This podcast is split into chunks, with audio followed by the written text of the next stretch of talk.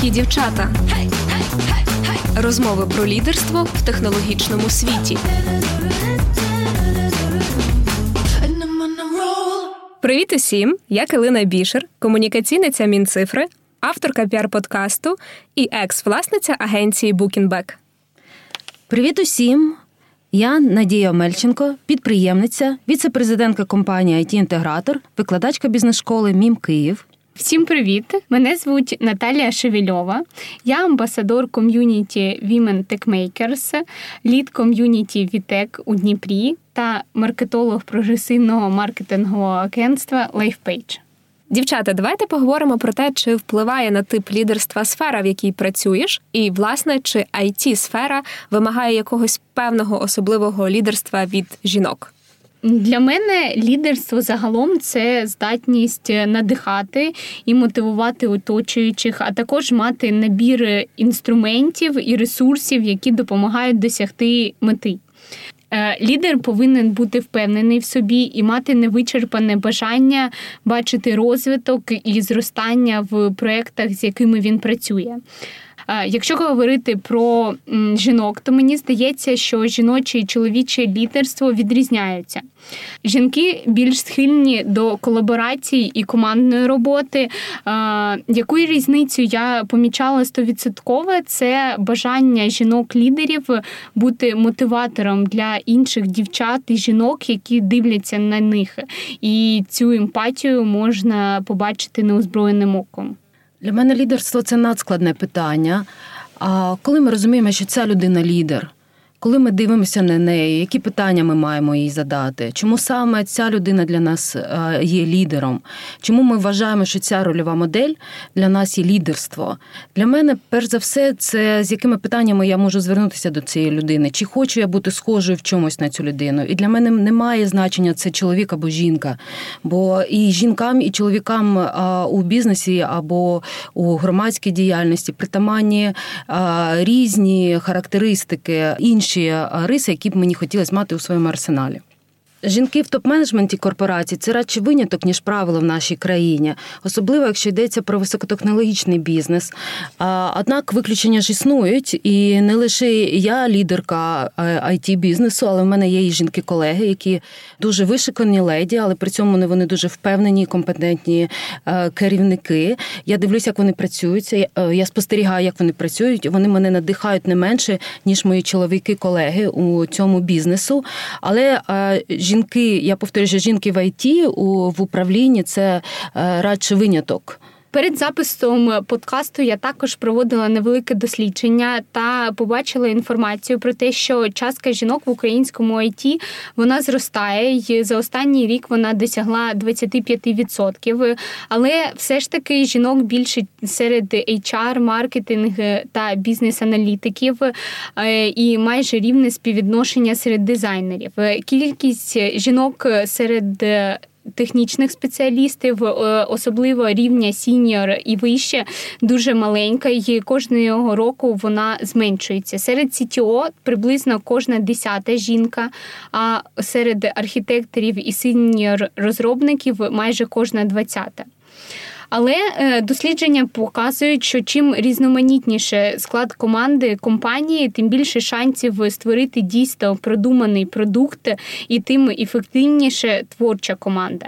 Я повністю згодна з цим і неодноразово працювала в розподілених командах, де в процесі брейншторма генерувалися надзвичайно круті ідеї. А загалом я хотіла додати взагалі не про IT бізнес, а про Голівуд. А якось мені трапився такий лендінг від Crello, де вони розписували різні інформаційні кампанії на тему порушення прав жінок або щодо того, як можна вирішити якусь проблему жіночого нелідерства або. Е, утисків жінок. І там була одна кампанія, яка була пов'язана з Голівудом. От я подумати не могла, що навіть там на керівних посадах серед продюсерів і режисерів жінок вкрай мало. І це, до речі, впливає на те, які фільми ми дивимося, і яких ми там героїв бачимо. Ось, і навіть якщо відмотати трохи історію назад, то раніше у фільмах, е, як правило, чоловіки більше розмовляли, більше вирішували якісь кейси, а жінки просто були там фоном. Це все змінюється, але не так динамічно, як змінюємося ми, мені здається. Тому що мені здається, що в нас багато ще е, внутрішніх перепон, і перш за все, це межі нашого уявлення про себе, наших переконань про себе. Тому що з дитинства ми е, чуємо від наших е, сестер, від наших мам, будь гарною дівчинкою, гарно навчайся, гарно поводься серед людей, допомагай іншим. І це не завжди формує ті риси характеру, які допомагають жінці стати успішною у великому бізнесі.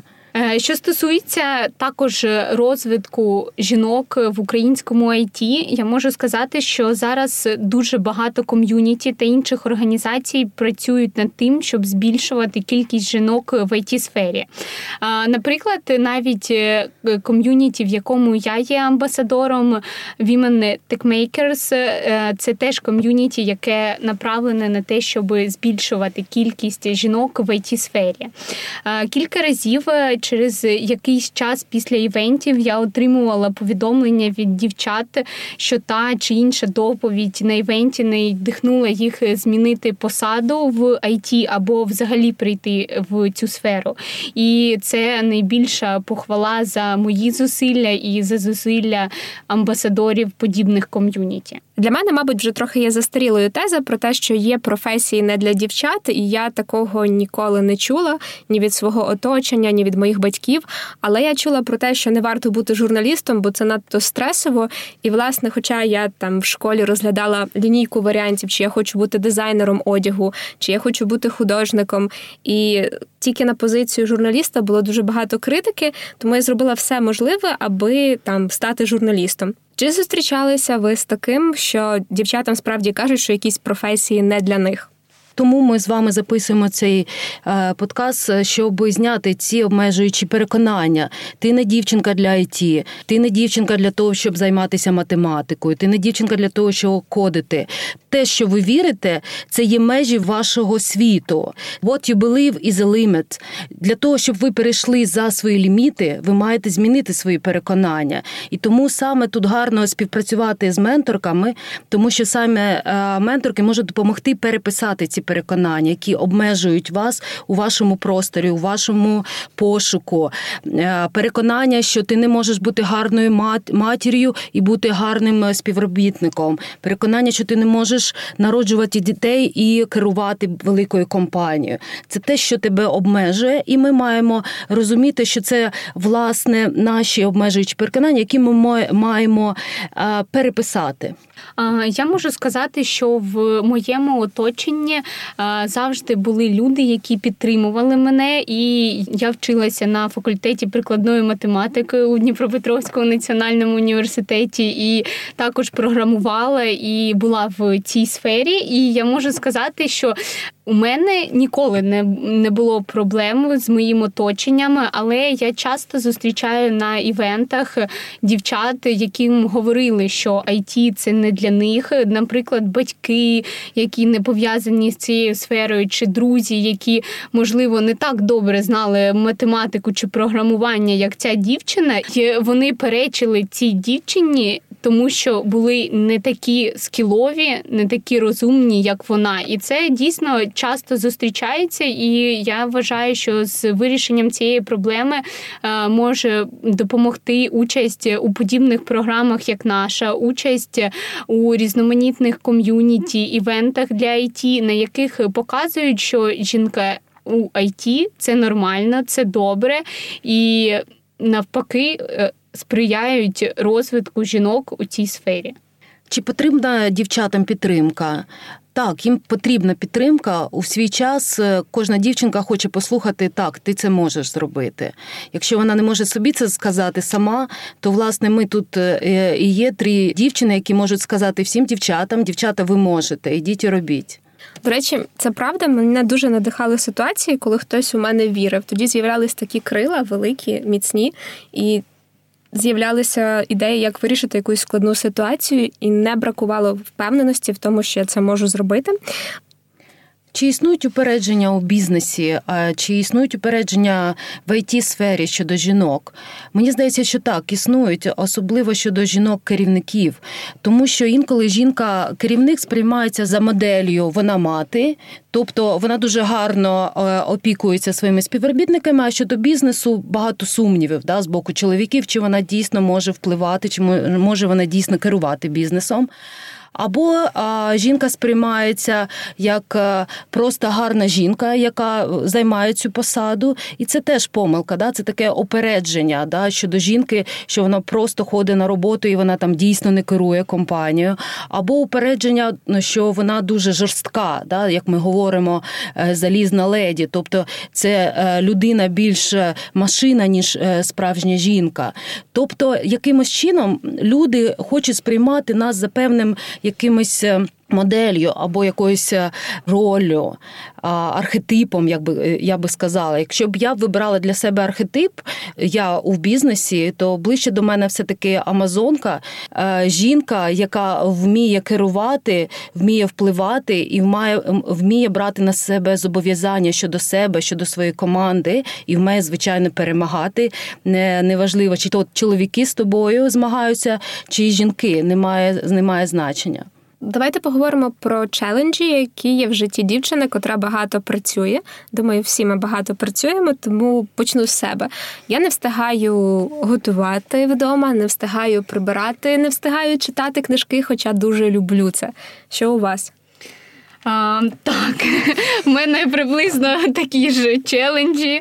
А, Основний челендж це, звісно, встигнути все, коли в тебе у восьмій ранку тренування, у дев'ятій дзвінок по роботі, потім ще у 22-й тобі треба приготувати пиріг для коханого. Це іноді буває дуже виснажливо, але мій секрет, та я гадаю, секрет багатьох дівчат це кайфувати від того, що робиш, та відмовлятися від задач, які не приносять задоволення. Якщо тебе запитують, як ти все встигаєш, то для мене це показник, що ти рухаєшся дуже правильно, що ти е, рухаєшся з надмірною продуктивністю, але це твій власний шлях, і це твоя швидкість, з якою ти рухаєшся. Для мене вона власне, наприклад, притаманно багато працювати, багато е, брати участь у різних проєктах, бо це моя швидкість. І коли мене запитують, як ви все встигаєте, я кажу, тому що я планую, тому що я маю гарну команду підтримки, тому що я вмію вмію розподіляти свій час і максимально з маленької годинки набрати дуже багато багато гарних, е, гарного досвіду. Тобто я ціную кожну хвилину. Кожну годину свого життя. Якщо я з дитиною, то я з дитиною. Якщо я на роботі, то я на роботі. Круто. Чи є якась формула між тим, скільки треба часу приділяти роботі, скільки відпочинку, скільки сім'ї? Можливо, в кожного якась є своя історія, своя формула. Поділіться. Напевно, я ще не винайшла цю формулу, тому що іноді все одно я встигаю не все. І, Але я вважаю, що відпочивати потрібно. Хоча за останній рік, за останні шість місяців, напевно, багато українців забули, що таке відпочинок з теперішніми умовами.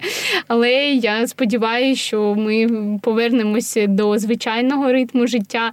І, звичайно, треба бачити нові країни, досліджувати їх е, та перезавантажуватися. Без цього не буде продуктивної праці. У мене було був період у бізнесі, коли я не мала е, відпочинку на протязі е, двох років, і мені дуже хотілося піти у відпочинок, але я пішла у декрет, у декретну відпустку на е, три дні, тому що хотілося дуже відпочити. Це був дуже гарний досвід. Я не жалкую. Але проте інколи буває період у бізнесі, коли ти маєш віддатися повністю. Але за правило я вважаю, що треба відпочивати і щоб бути ефективним. В тебе як у книжці Ліс Гілберт, ти забула уточнити, як ти хочеш саме відпочити. Е, я для себе зрозуміла, що для мене дуже крутим варіантом графіку є чотири робочі дні і три вихідних. Так випадає, що в українському законодавстві інколи так буває, і це дуже круто. Тоді е, я встигаю значно більше відпочити і значно більше потім повернути будь-яким проектам, з якими я працюю, тому що в тебе з'являються свіжі ідеї. Двох днів недостатньо, щоб голова починала продукувати щось абсолютно абсолютно нове. І, безперечно, має бути хоча б раз на тиждень йога, і має бути хоча б раз на тиждень англійська мова для того, щоб тримати в тонусі як тіло, так і мозок. Реально, от якщо двічі на тиждень. Сходити на англійську, то це взагалі ти починаєш бути іншою версією себе, покращеною як загострені відчуття, коли ти випив якусь там таблетку з фільму, якщо пригадуєте. Згодна, що спорт це дуже важливо, тому що це мій драйвер е, ранку. Це дуже важливо займатися спортом минулому році знайшла для себе улюблений вид спорту це вейкбординг. Е, це коли ти їдеш на дошці по воді. Е, це дуже крутий, е, це дуже крутий вид спорту, і якраз дуже крутий вид початку дня, тому що ти можеш піти на змагання з сьомої ранку насолодитися сонцем, водою та своїми новими досягненнями в цій сфері, а потім розпочати ефективний день на роботі. Давайте поговоримо про навчання і чому на нього потрібно знаходити час. Мені часто мама каже, скільки вже можна вчитися, попри те, що вчителька, але я вже знаю відповідь. Вона таке, знаєте, більш вже хрестоматійна про те, що Треба вчитися все життя. Що ви про це думаєте? Скільки часу треба виділяти тому, аби вчитися новому? А в моїй сім'ї мене е, теж е, інколи називають вічний студент, тому що я дуже багато вчуся. І ми з вами вже говорили про межі соціальні, там де є стереотипи щодо жінок. Ми говорили з вами про психологічні межі, коли жінки обмежуються тими чи іншими рисами. А для мене ще важливо розуміти межі свого знання, тому що якщо ти досягаєш межі свого знання знання, ти не можеш е, просуватися далі. Тому я вчуся дуже багато і завжди, коли я розумію, що підходжу до вже е, рівня компетентності, то я маю е, доповнювати свою компетентність, щоб рухатися далі. Це буде lifelong learning, це буде весь час з мого життя. Я буду вчитися. І я не зрозуміла, що таке межа знання. Чим вище ви піднімаєтеся за ієрархією компетентності, тим критичніше стає е, наявність е, гнучкого флюїдного інтелекту, тобто твої здатності адаптуватися до нового середовища, адаптувати нові знання, приймати складні рішення і розуміти, коли ти маєш рухатися і куди ти маєш рухатися. Це це завжди дуже таке складне питання. Уявіть, що ви рибка, е, і ви у своєму акваріумі, ви така дуже поважна рибка, ви вже велика рибка, а навколо рибки, які не такі смарт. не не такі а, компетентні, як ви є. Якщо ви уявляєте себе такою великою рибкою, то ви маєте вже в цьому етапі зрозуміти, що ви напевне не в тому акваріумі, що вам треба вже перебиратися куди далі. А а щоб перебратися куди далі, ви перейдете в інший акваріум, то будуть великі такі гарні рибки, а і ви будете нижче, ніж е, деякі рибки. Тому ви будете бачити, куди ви маєте рухатися.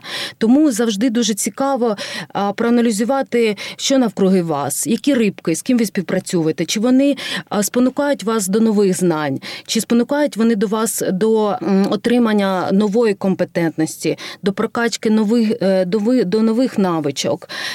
Тому, коли ви розумієте і ви рухаєтеся за новими ієрархіями, а сьогодні ми говоримо не про ієрархію влади, а ми говоримо про ієрархію компетентності в організації, і тому на top-level і, на е, е, вищому левелі ми працюємо з дуже розумними розумними розумні людьми з дуже високим інтелектом.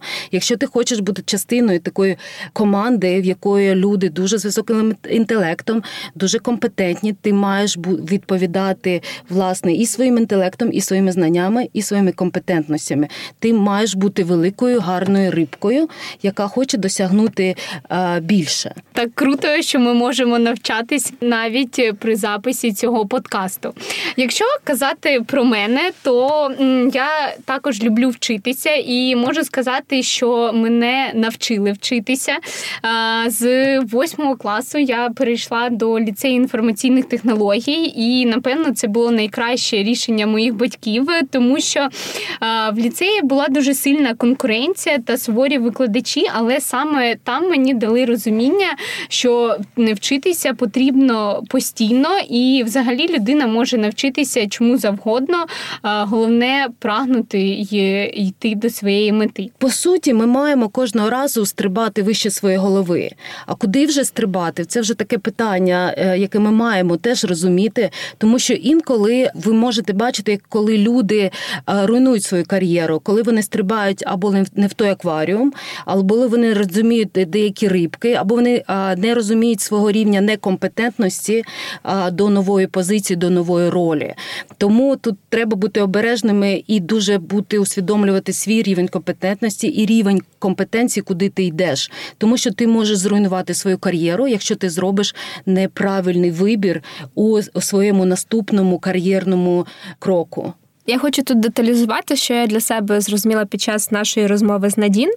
Е, це про те, що якщо ти погоджуєшся на проєкт, який для тебе є викликом, але надто великим викликом, і ти можеш з ним не впоратися, тоді відбувається дуже такий болісний злам, бо ти завжди впевнений в собі, рухаєшся вперед, це зрозуміло. Але якщо тобі тупо бракує знань чи компетенцій, ти реально можеш нафакапити. І тому дуже важливо погоджуватися на наступні проєкти, які будуть для тебе так викликом, але таким, з яким ти зможеш впоратися, де тобі вистачить знань. Щодо інструментів, я зараз тестую дуже дотепний інструмент. Він називається публічне зобов'язання. Просто зараз ми просто говорили з Надін про те, що я дуже довго відкладаю моє навчання за кордоном в ящик, в шухляду. І є хороший жарт про те, як я ходила на події моїх друзів. Yes Club. Толік, Іванка, привіт! Ви неймовірно круті, я вас люблю та поважаю. І якось Толік запалив про те, що ось Килина вона завжди приходить на івенти про те, як вчитися за кордоном. І я хотіла додати, що так, але всі вже і поїхали навчатися. Я ще далі ходжу на івенти. Тож подивимося, що дасть моє публічне зобов'язання і наш план з Надін щодо там навчання. Через два роки звіримо годиннички. От, а якщо про якісь такі маленькі кроки, то я дуже люблю глибоко гуглити якусь тему. Мабуть, це властиво для піару, але я це роблю часто, наприклад, по якійсь книжці. Тобто я читаю, роблю позначки і потім глибше копаю якісь моменти, які мені були незрозумілі. Або, на прикладі геть простому, книжка називається щось там мандрівка літературою. І ти бачиш дуже багато видань, які були популярні в той чи інший період, і там коротко розповідається сюжет якоїсь книжки, і ти маєш можливість загуглити певних авторів, певні книжки, зрозуміти, який був історичний контекст, і взагалі розширити свої горизонти щодо того, що вже було створено в креативних індустріях в 1700 році, в 1800 Мені це, чесно кажучи, дуже багато дає кайфу. Мені ще здається, що інколи жінки не знають, е, як е, використовувати інших жінок, як запитати, або як власне який досвід вони мають набути і можуть набути у цих відносинах з іншими жінками. Одного разу е, я була учасницею великої зустрічі, на якій мене мали презентувати як нову топ-менеджерку компанії. Я запізнилась, тому сіла десь з краю. І я чекала, коли мене коли мене. Е, проголосять, що я новий топ-менеджер, е, нова топ-менеджерка цієї компанії. І Біля мене сиділа дівчина, і коли я е, мене оголосили, мене презентували як нову топ-менеджерку компанії. Після цього, вже після мітингу, ми розходилися. Ця дівчина до мене підійшла, і я мої очікування були, що вона захоче або познайомитися, або поздоровити, або щось відкомунікувати з приводу приводу нашої мого е, призначення. Проте вона сказала мені: е, ви маєте гарні нігті, е, хто ваш майстер. І це мене дуже здивувало. Це те, що було дуже для мене неочікувано з приводу того, що все, що її цікавило з мого нового призначення як топ-менеджерки великої компанії, це хто майстер моїх нігтів. Це якось дуже недоречно, правильно? Це було дуже е, дивно. Мені теж дуже важко говорити там про погоду, ці small talks. Я люблю говорити з людьми, коли в мене є щось конкретне, і коли потрібно, в принципі, якось е, про життя, про якісь невеличкі жарти. Це тяжко. Ну це також, мабуть, навик, який треба качати, тому що коли ти знайомишся, особливо на якійсь там вечірці або на нетворкінгу, ой, це вже стало якимось, знаєте, не, не рідкістю, а утопією в наш час. Ну тому що вже мало івентів навколо. Ми сподіваємося сподіваємося, що ця нова хвиля виросте, але поки чекаємо і сумуємо за цими обіймами, за тим, що можна було з кожним випити якогось сидру, поговорити про життя. От. Ну, я про те, що говорити можна не про нігті, та згодна.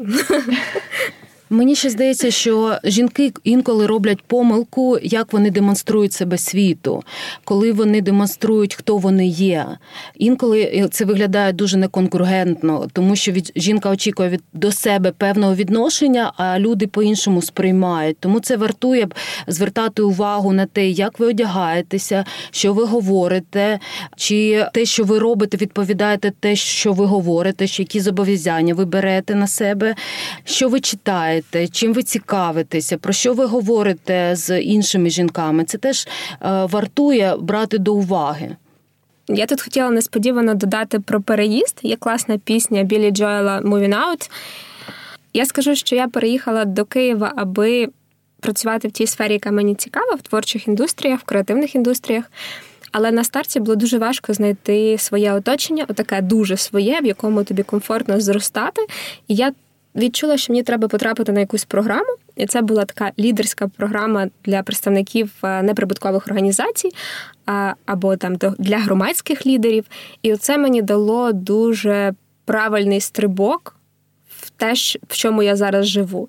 Тому ми зараз учасниці певної програми. Навколо є купа можливостей, інколи просто достатньо заповнити анкету і виділити дві години. І тоді ти можеш е, отримати як казала Наталя, такий щасливий квиток. Ну, і це той випадок, коли ти купив лотерейний квиток, а не просто хотів виграти в лотерею. Я вважаю, що мрії повинні ставати цілями а цілі реальністю. Тоді ви ніколи не припините мріяти, а просто будете втілювати в життя в наступні цілі. І можливо, це звучить трохи пишномовно, але мрії підказують нам шлях до щастя. Коли мрія велика, все поглинаюча та стосується усіх сфер, ми починаємо бачити більше сенсу в житті та своїх діях. Більш того, людину повинен драйвувати сам шлях до мрії. Кожен маленький крок повинен приносити кайф. Тоді це правильна мрія. Надін, а як щодо складних мрій, які приносять тобі страждання на шляху? Страждання це а, теж гарний досвід, який ти а, навчаєшся працювати зі стресом. Чи знаєте ви, що одним з індикатором, чи зможеш ти бути top-level менеджер, це твоя здатність а, е, працювати надмірним стресом, працювати з надмірним стресом. Тобто, людина, ти маєш бути високоінтелектуальною людиною, ти маєш бути обізнаною людиною, компетентною людиною трудолюбивою, наполегливою людиною, а ще дуже мати низький рівень стресу, тому що top-level менеджери в бізнес-леді вони мають е, вирішувати надскладні питання. У мене було свого часу така ілюзія, що всі жінки хочуть стати лідерами, лідерками, що всі жінки хочуть е, керувати компаніями, тому що я вважаю, що це цікаво. Для мене дуже цікаво керувати компанією, вибудовувати бізнес, вибудовувати те, як люди співпрацюють, відбудовувати атмосферу компанії. Це дуже для мене цікаво, завжди мене цікавило. І я хотіла бути на рівні управлінця, який вирішує такі питання. Проте, коли я у своїх жіночих гуртках запитую, чи хочете ви бути керувати компанією, чи хочете ви бути генеральними директорами, майже всі жінки говорять, ні, ми не хочемо, тому що нам комфортно на рівні HR-директорок, нам комфортно на рівні фінансових директорок, але ми не хочемо йти далі, тому що далі це означає е, працювати з дуже великим е, стресом, надмірними викликами, і жінки, як правило, цього не прагнуть. Мої переконання і моя скеля довго часу це була моя мама. Це ті переконання, які е, були свого часу сказані мені моєю мамою. Моя мама завжди говорила мені, що Надія, ти маєш гарно вчитися, ти маєш отримати.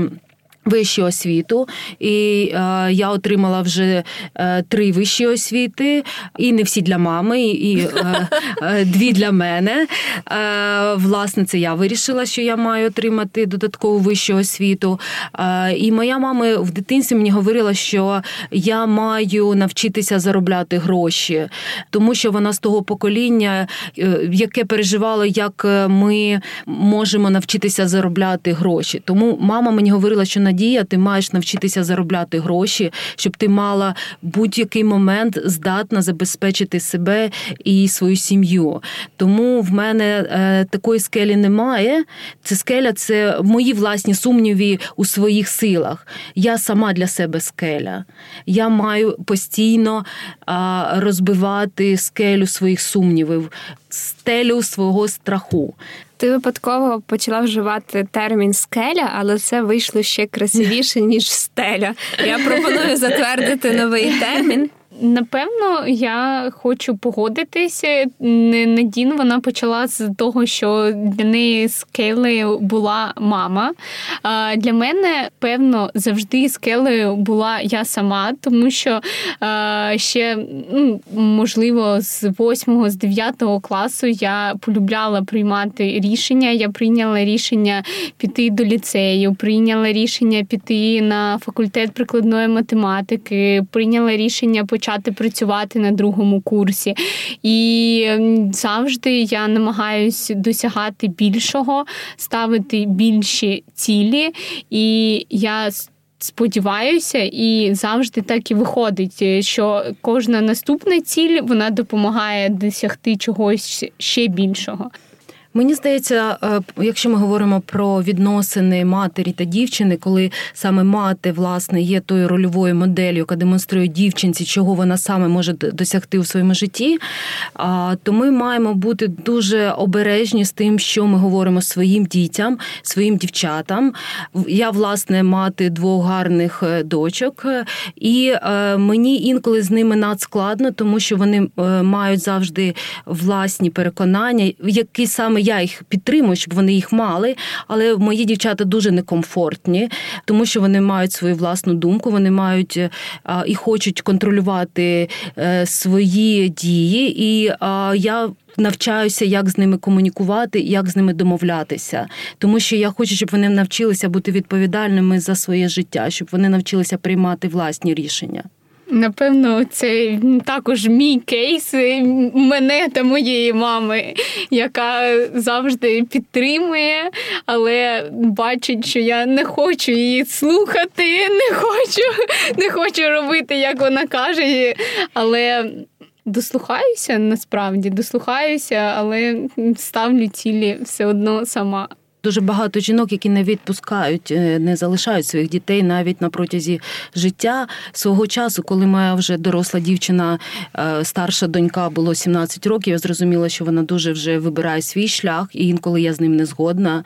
А тому я для себе вирішила, що я маю дати їй простір, і вона має йти своїм шляхом без маминої постійної підтримки та контролю. І це дум для мене, як жінка, яка любить керувати, вміє керувати, вміє вибудувати вибудовувати простір, на щоб він е, робив те, що я хочу, то було дуже важко відпустити свою дитину з зони свого контролю, з зони свого переконання, як саме має вона скласти своє е, власне життя, де вона має вчитися, чому саме вона вибрала цю спеціальність, яка мені здавалася не дуже е, цікавою. Вона вибрала напрямок дизайнер одягу. А мені здавалося, що вона після золотої медалі у школи має йти навчатися бізнесу, тому що я з бізнесу, тому мені здавалося, що і моя е, дитина має навчатися бізнесу. Але вона вибрала свій шлях, і це було для мене важко.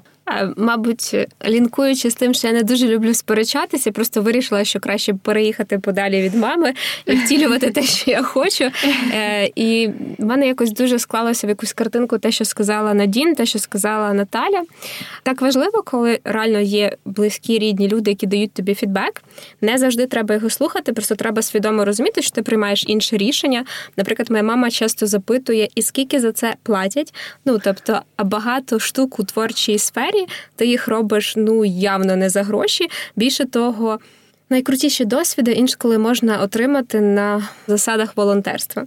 Але я про те, що казала Наталя, про те, що всі попередні досвіди, незалежно від того, чи вони були з гонорарами чи без, у майбутньому дають можливість дуже швидко і ефективно досягати результатів, тому що в тебе вже є певні знайомства, яких можна було би в комерційній сфері напрацьовувати значно довше, ніж коли ти мав певний досвід е, роботи про боно. Ти можеш е, швидше зрозуміти, як влаштована сфера, так, подивившись в стресових умовах на якийсь бізнес чи на якийсь проект, до якого ти не єднався на короткостроковий період. Але знову ж таки, в нас часто в сфері е, волонтерства зловживають ним, тому я теж за те, що будь-яка праця має бути оплачена. Але якщо ти пробуєш щось нове для себе, якщо ти хочеш розібратися, як воно влаштоване, чи воно тобі потрібно, то день-день, можливо, є сенс туди просто інвестувати свій час і просто відчути сферу наживо, от в такому сирому варіанті. Ну тому що можна довго мріяти про якийсь досвід, про якусь професію, а потім прийти туди і зрозуміти, що не було про що мріяти. Це не твоє. Е, у 2020 році переді мною стоїть кілька челенджів. Я продовжую активно прокачувати свої скіли як маркетолог, але крім маркетингових задач, у 2020 році я зайняла місце в борд-тімі своєї компанії і почала розвиватися як менеджер. Також зараз в мене вже не одне, а два ком'юніті, які я маю активно розвивати в Дніпрі та Україні. Це ще той челендж. Е, але якщо казати про глобальні цілі, то в житті я постійно намагаюся знайти баланс між роботою та іншими активностями, кайфувати і досягати нових вершин.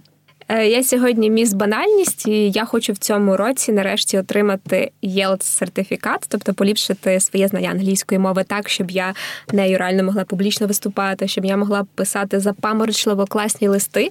І хочу сказати, що загалом десь два роки тому для мене було реально складно написати листа. Я просто не розуміла, як це робиться англійською мовою. Це було дуже дотепно, коли моя викладачка не могла зрозуміти, чому я не можу написати hello і продовжити це в такому ж стилі. Виявилося, що реально це є не складно, а навіть за мого рівня англійської, але з іншого боку, ну це якийсь абсолютно був до мене новий тип та текстів. Тож я запрошую всіх, хто там вчить англійську, налаштуватися зі мною теж на цей ритм, е, підписатись на Netflix. Я вже щовечора дивлюсь по одному епізоду. Мене на це надихнув мій колега. Я просто уточнила, коли він дивиться ці всі серіали, там платформу і т.д. і типи. А він каже: ну, один епізод щовечора. Тут головне обірвати вчасно цю всю історію з серіалами і не подивитися весь сезон за один вечір. Для мене челендж 2020 – це навчитися, як співпрацювати в команді, як допомагати е, в такому дистанційному просторі іншому відчувати себе безпечно, комфортно, розвиватися, тому що е, ми е, наразі спостерігаємо дуже велику низку людей, які живуть у депресії, у тривожному стану. І тому для мене це дуже великий виклик як для лідера як саме я маю забезпечити безпеку для моїх співробітників, коли я їх не бачу, коли я їх дуже важко відчуваю дистанційно. Це мій виклик і з точки зору як управлінця, як і психолога, як лідера своєї команди, для того, щоб її зберегти продуктивною і щоб ми успішно вийшли з цього карантину. Дорогі леді. Давайте поки про цитати, котрі в якийсь момент нашого життя були для нас важливими. Можливо, ті, які нас надихають зараз, або які нас надихали кілька років тому, коли ми робили дуже важливі для себе вибори в житті. Для мене дуже важливою цитатою, коли я проривалася в творчій креативній індустрії, я чомусь їх сьогодні називаю творчими, а не креативними. Е, була фраза Курта Кобейна, яку він залишив на своїй передсмертній записці. Е, it's better to burn out than to fade away. Е, я трохи виросла з цього е, етапу, тому що я розумію, що можливо власне не згоріти, ні погаснути. Тому ем, зараз в мене інша. Фраза мотиваційна, вона дуже дивна насправді. Я її прочитала в пості однієї Фейсбук знайомої. Історія в тому, що є одне правило у цьому світі треба бути привітним. Вона про те, що коли в тебе дуже багато проєктів, коли в тебе дуже багато завдань, реально не треба забувати, що ти маєш бути приємним до інших людей навколо і не просто кудись нестись і нічого не встигати, і бути таким вихором. А бути реально радістю в цьому житті для мене це такий е, дуже важливий зараз крючечок. І ще одну фразу я хотіла підсвітити. Ем, коли в мене був дуже складний проект в житті, е, я дуже боялася програти, дуже боялася не впоратися. І мене це стримувало, це давало зовсім інші результати. І тут читаю я швейцарського, здається, економіста Бодо Шефера, і він каже: There is an enormous difference between playing in order not to lose and playing to win. І я розумію, що реально що є величезна гігантська різниця між тим, коли ти граєш, аби не програти, і між тим, коли ти граєш, щоб виграти. Тому, е, хоча ця цитата вже також позаду, але вона реально дала дуже круте осмислення досвіду, який я здобула, і висновків на майбутнє. Я можу сказати чесно, що коли я думала над контентом для цього підкасту, у мене не було думок про цитати, які мені не надихають, але я почала е, трошки шукати, трошки думати, досліджувати, можливо, деякі пости в Фейсбуці, і побачила цитату, яка е, дійсно дуже підходить під цей проект. Вона звучить наступним чином: швидше швидше за все можна змінити себе, спілкуючись з тими людьми, на яких ви хочете бути схожими. І це дуже підходить під наш проект, тому що ми спілкуємося з менторами, з іншими менті, від яких ми можемо прийняти щось круте, якісь. Круті скіли чи манеру поведінки. І я думаю, що ця фраза дуже підходить під наш проєкт. Це сказав Рейд Хофман, кофаундер LinkedIn. Мені завжди подобалося е, вислів моєї мами, яка казала в мої найскладніші часи. Казала: Надя, тримай хвост пістолетом. Тому Надя завжди тримає хвост пістолетом, тому що що мене не вбиває, то робить мене сильнішою і навчає мене чомусь чогось мудрому. Last but not the least. З ким би ми хотіли поснідати з відомих жінок, які жили коли-небудь? Якщо говорити про те, з ким би я хотіла поснідати, то ем, рішення прийшло після того, як я придумала це запитання до цього подкасту. Мені чомусь захотілося з Мішель Обамою почати свій ранок, з'їсти по тосту з авокадо і поговорити про той досвід, який вона здобула за 8 років у Білому домі, тому що. Це пара, яка змогла Білий Дім зробити ближчим до кожного жителя Америки, і було враження, що американці відчувають, як це бути президентською парою. І мені здавалося, що у них абсолютно крута. Репутація і всі захоплені від цієї пари, мабуть, так і є, але так само в них є хейтери. Тому, коли я хотіла підібрати правильні фрази до нашої розмови я почала дивитися фільм Бікамін на Нетфліксі і зрозуміла, що реально. Це такий тяжкий шлях вони пройшли разом після того, як одного дня зрозуміли, що Барак переміг у президентській гонці, тому що з того наступного дня все змінилося. А і вони змушені були навчитися жити в новому стилі за новими правилами, і за кожним рухом, за кожним словом спостерігали камери та журналісти. І відповідно, це той момент, коли ти маєш бути найкращою версією себе от реально щодня, і ти не можеш помилятися від слова зовсім, тому що твоя помилка надто дорого коштує всій країні. Тому для мене було дуже повчально зануритися в біографію цієї дуже сильної жінки. І що мене особисто дуже надихає, це те, наскільки вона є мудрою, і як кожна фраза, яку вона каже, є справді глибокою. Тобто, от від неї віє таким теплом. Підтримкою всіх людей, які приходять до неї з проблемою, чи які захоплюються нею. І дуже мало фальші там, дуже багато щирості і дуже багато реально мудрих порад.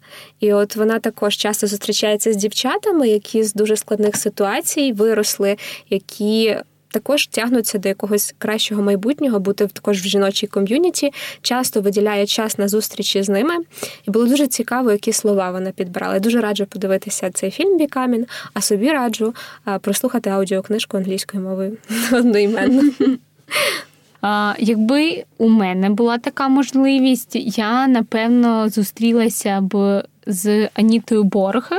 Е, для тих, хто не чув це ім'я, ця жінка це засновниця The Institute for Women and Technology. Це організація, яка спрямована на підтримку і об'єднання жінок в сфері Computer Science. Аніта присвятила все життя об'єднанню жінок it сфери і саме вона стояла у витокі в розвитку технологічних організацій для жінок. Її діяльність були дуже визначними, тому Google Е, компанія Google заснували стипендію імені Аніти Борг, і щороку вони проводять конкурс серед дівчат з усього світу і виділяють 7 тисяч євро е, дівчатам для подальшого розвитку і навчання у сфері комп'ютер сайенс. Google каже, що вони з допомогою цього конкурсу е, хочуть надихнути дівчат на успіхи в області computer science, закликають бути більш активними і ініціативними. І ця стипендія також має місце в світі завдяки Аніті. І Мені дійсно було б цікаво поспілкуватися з нею, з жінкою, яка заснувала цей напрямок, яка стояла у витоки в розвитку всіх жіночих ком'юніті, які є е, зараз. Я хотіла додати не в тему, що я колись е, слухала подкаст і про фемінізм, і там було про те, що суфражистки, котрі боролися за права жінок, насправді дуже сварилися між собою, тому що в них там були невеликі відмінності. І от ти говорила про ком'юніті. Мені здається, що дуже правильний висновок на майбутнє. Е, не сваритися з людьми, які захищають те ж саме, що ти, а більше рухати такі та е, партнерства. Свого часу ще в школі е, я познайомилася зі твором Маруся Чурай, і це було дуже глибоке кохання до цього твору. І так я познайомилася з Ліною Костенкою, з Ліною Костенко, з її творами, з її творчістю. Але лише з роками я зрозуміла, яка це велич і глибина і геніальність. І тому е, я б звичайно хотіла зустрітися, поговорити з Ліною Костенко, тому що це окрема така повість моєї душі, моєї української душі. Її вірші вони завжди майже зі мною. Життя йде, і все без коректур, і як напишеш, так уже й буде. Але не бійся прикрого рядка, прозій не бійся, бо вони як ліки, не бійся правди, хоч яка гірка, не бійся смутків, хоч вони як ріки. Людини бійся душу шукать, бо в цьому схибиш то уже навіки. Надін, Наталя, я хочу вам подякувати за те, що сьогодні ми зустрілися в цій студії і зробили разом цей експеримент. Мені правда здавалося, що недостатньо підготувались до цієї розмови. Але коли ти в компанії з такими сильними жінками, все вдається. Я вам дуже дякую за те, що ви стільки класних інсайтів сьогодні інтегрували в цю розмову. Дякую вам за те, що ви стільки історій привнесли в цей наш спільний подкаст. І хочу анонсувати для наших слухачів, що це спецпроєкт. Відповідно, в нього буде продовження, і кожна з нас спробує записати своє інтерв'ю з жінкою, яка її надихає. І скоріше за все, це буде прекрасна леді із сфери IT. Запрошуємо вас слідкувати за оновленнями, і наступного разу ви почуєте інтерв'ю Надіни Мельченко, Килини Бішер або Наталі Шевельової. До зустрічі! Як знайти подкаст на крихкі дівчата у соцмережах? Вводьте у пошуковому рядку Bookingback Audio Lab. Ви знайдете нові епізоди та нові подкасти. Ми, звісно ж, є у Apple Podcasts та на SoundCloud. Обов'язково ставте серця, підписуйтесь, рекомендуйте друзям і повертайтесь знову і знову.